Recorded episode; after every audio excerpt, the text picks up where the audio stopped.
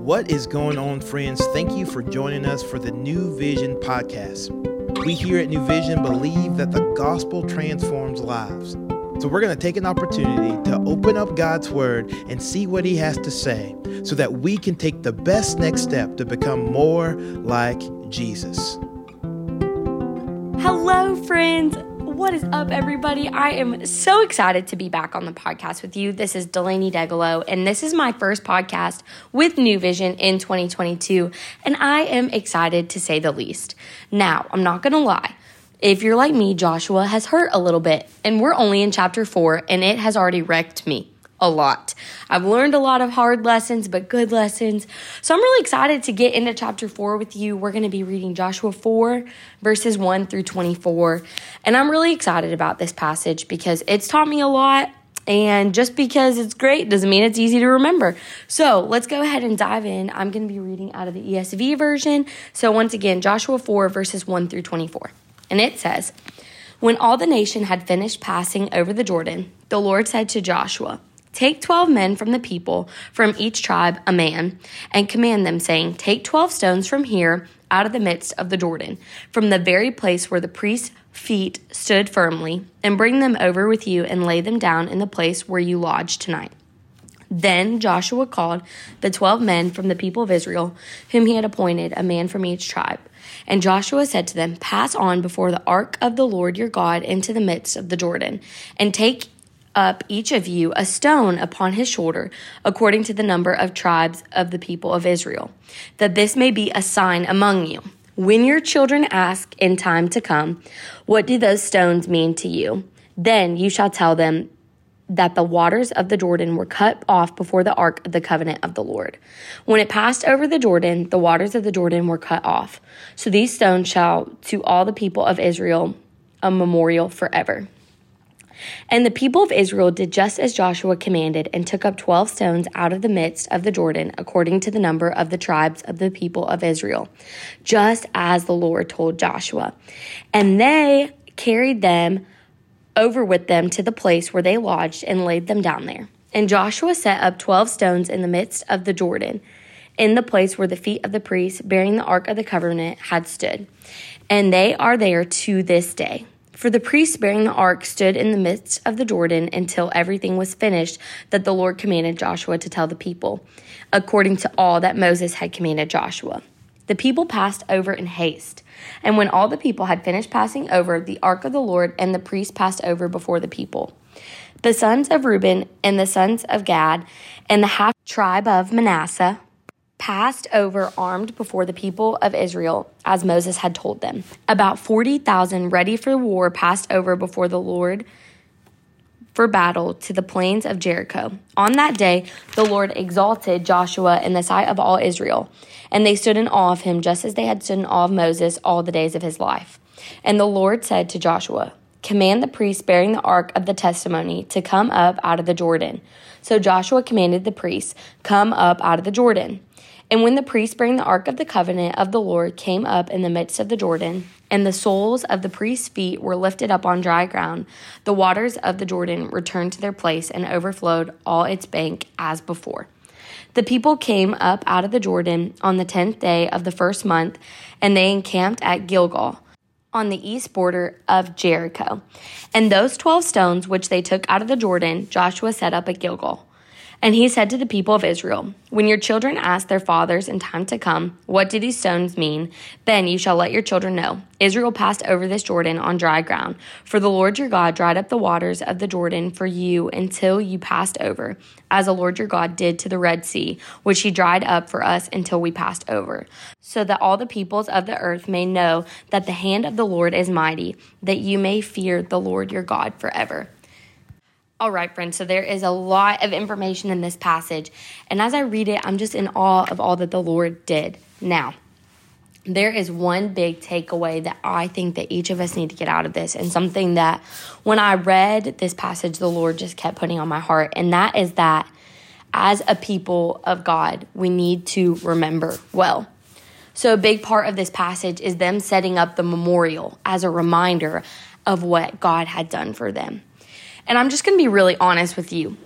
as someone who follows the Lord, I am really bad about forgetting that all God has done in my life. You know, I pray for things time and time again, and as soon as God gives it to me, I just move on to the next thing.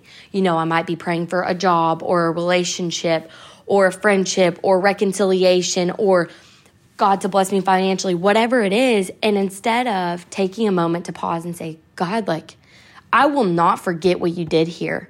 I move on to the next thing. And maybe some of you are listening and you're just like me. You aren't great at remembering well. And I think that we are not alone in this because when you look through the Bible, time and time again, followers of Christ who have seen incredible things forget. And that is something that is so dangerous as believers. We see God do the unimaginable. We see God answer prayers that we have written in our journal for months or that we have prayed consistently. And instead of taking the time to remember well, we forget. And I look back at verse 18 and I think there's something really cool that we need to see. It says this The waters of the Jordan returned to their place and overflowed all its bank as before. So here's the deal if we're not careful, everything that happened before we prayed just goes back to normal. You see, these people walked, literally, God split and made a way for them when there was no way. But as soon as they crossed through, you know what happened? The water went back to normal.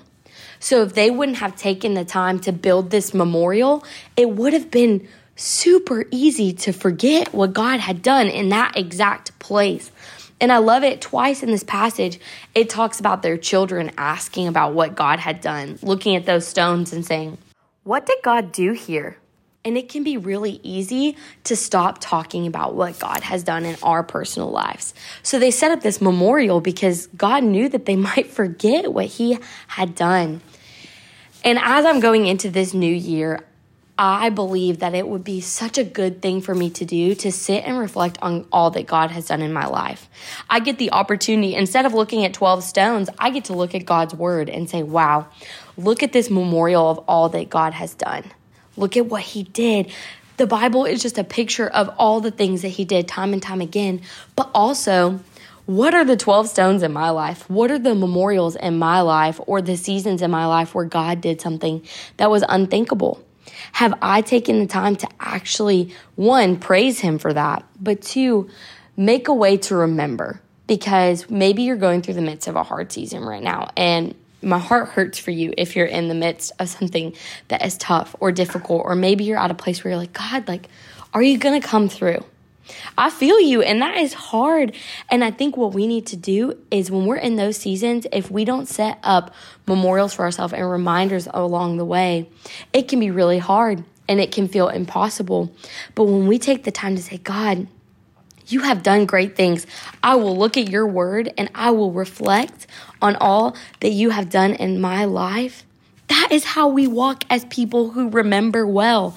And I promise you, if we remember well, it is a lot easier to walk forward.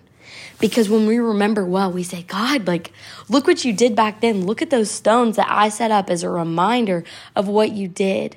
And then I can walk forward without fear because I know that even when I'm looking at the waters, like here, they were looking at this water. They're like, God, we want to go to the promised land. Like, God, we have been through so much. And there's this water in front of us. We're never going to make it there. God showed up. And God wanted his people to remember how he shows up time and time again. And that's why he tells Joshua, hey, have them set up a memorial right where they stepped. Because if not, Joshua, I promise you, these people will get into this new promised land and they will forget all I have done. Because guess what? Even in the promised land, there's new problems. There are new issues and there are new things to conquer. And each season of life, we think that when we get to the other side, we'll be so thankful that we'll never have a worry in the world. But we know that's not true. Once you get the job, there's a new problem. Once you get the relationship, there's a new problem. Once your kids grow up, there's a new problem. There's all these things that keep presenting themselves, which is why we need to be careful as a people of God to remember well. We need to look at this word that is a perfect depiction of who God is and what He does. And we need to look back at our own lives and honestly talk to people about what God has done. Because even when we make it out on the other side, God doesn't say, okay, I did it, you're welcome, now move on. He says, remember well who I am and all the things that I have done. because that will help you walk with so much more faith and so much more confidence and so much more joy because we can remember, like, you know, there is a trial in front of me, but my God shows up. He always does. And it might not look the way I expect, but it is good. And so this week, I say, like, let us start it off strong. Let us sit down and think about all the times that God has shown up. Let us be people who remember well, because if not, we are going to be really discouraged all the time. Because even in the promised land, there are new problems. And I can promise you of that. But guess what? The problems don't seem so scary, and the trials don't seem as impossible when we remember well. So, this year, let us be people who take the time to praise God for all that He has done. Let us remember who He is and what He has done. Let us look to the Word. Let us look to the example in our own lives of all the time that God has shown up. Because, friends, He's there, He's in the midst, He's near, and He is always showing up. He makes a way when it seems like there isn't one, but let's not forget all the times that He made a way. But I love you, friends, and I hope that you have a great day and that this was encouraging. And hey, let's talk about all the times that God has shown up. Let us share it with our friends, with our children, with other people around us in our jobs because, guys, it is worth rejoicing in. So I hope that you have a great day, and we can't wait to catch you tomorrow. Bye. Thank you for joining us today for the New Vision podcast. We hope that you have heard a word from the Lord and that you can better walk today in light of God's word. To find out more information about New Vision, we would love for you to follow us on Instagram at New Vision Life or look us up online at newvisionlife.com. And as always, we look forward to seeing you tomorrow.